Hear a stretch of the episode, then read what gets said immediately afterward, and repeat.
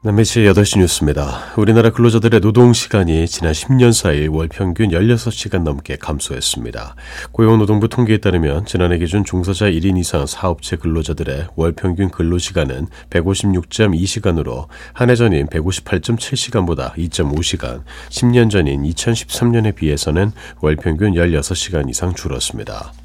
다만 경제협력개발기구 OECD 회원국과 비교하면 한 달에 13시간 정도 근로시간이 더 긴 것으로 집계됐습니다. 대통령실이 의대 정원 2천명 증원에 대해 타협 대상이 아니라고 거듭 강조했습니다. 성태윤 대통령실 정책실장은 오늘 한 방송에 출연해 현재 의료 인력을 충원하기 위한 계획 자체는 불가피한 것으로 윤석열 정부의 중요한 핵심 의제라며 이같이 밝혔습니다. 또 미복귀자에 대해서는 불가피하게 법과 원칙에 따라 절차를 밟아나갈 수밖에 없다고 말했습니다.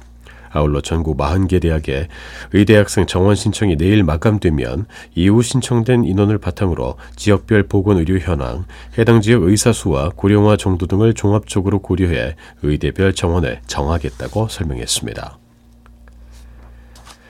서울중앙지법 형사합의 21-1부는 자신을 코인 투자 전문가라고 소개하며 인터넷 개인 방송 진행자 BJ 등으로부터 투자금 명목으로 수십억 원을 가로챈 32살 A씨에게 징역 5년을 선고했습니다.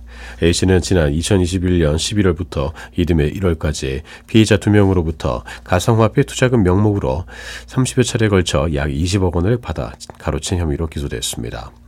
재판부는 A씨가 피해자들이 거액을 돌려받지 못하게 될 것을 불안해한다는 점을 이용해 또 투자하라고 요구했을 뿐만 아니라 돈을 갚으라는 피해자들을 조롱하기까지 했다고 지적했습니다.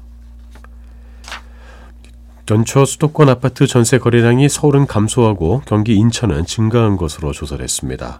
부동산 R114가 국토교통부 실거래가 시스템에 전세 거래량을 분석한 결과 올해 1월 서울 아파트 전세 거래 건수는 총 11,699건으로 지난해 전월 대비 11.6% 줄었습니다.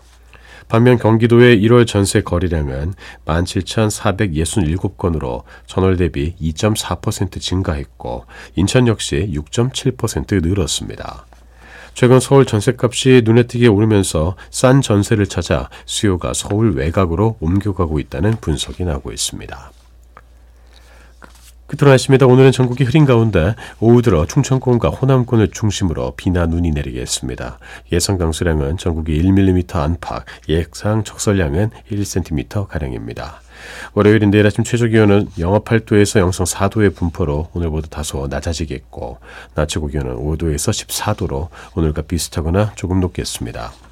바다 물결은 동해 먼바다에서 3.5m, 서해와 남해 먼바다에서 2.5m로 일겠습니다. 서인이었습니다. MBC 8시 뉴스를 마칩니다.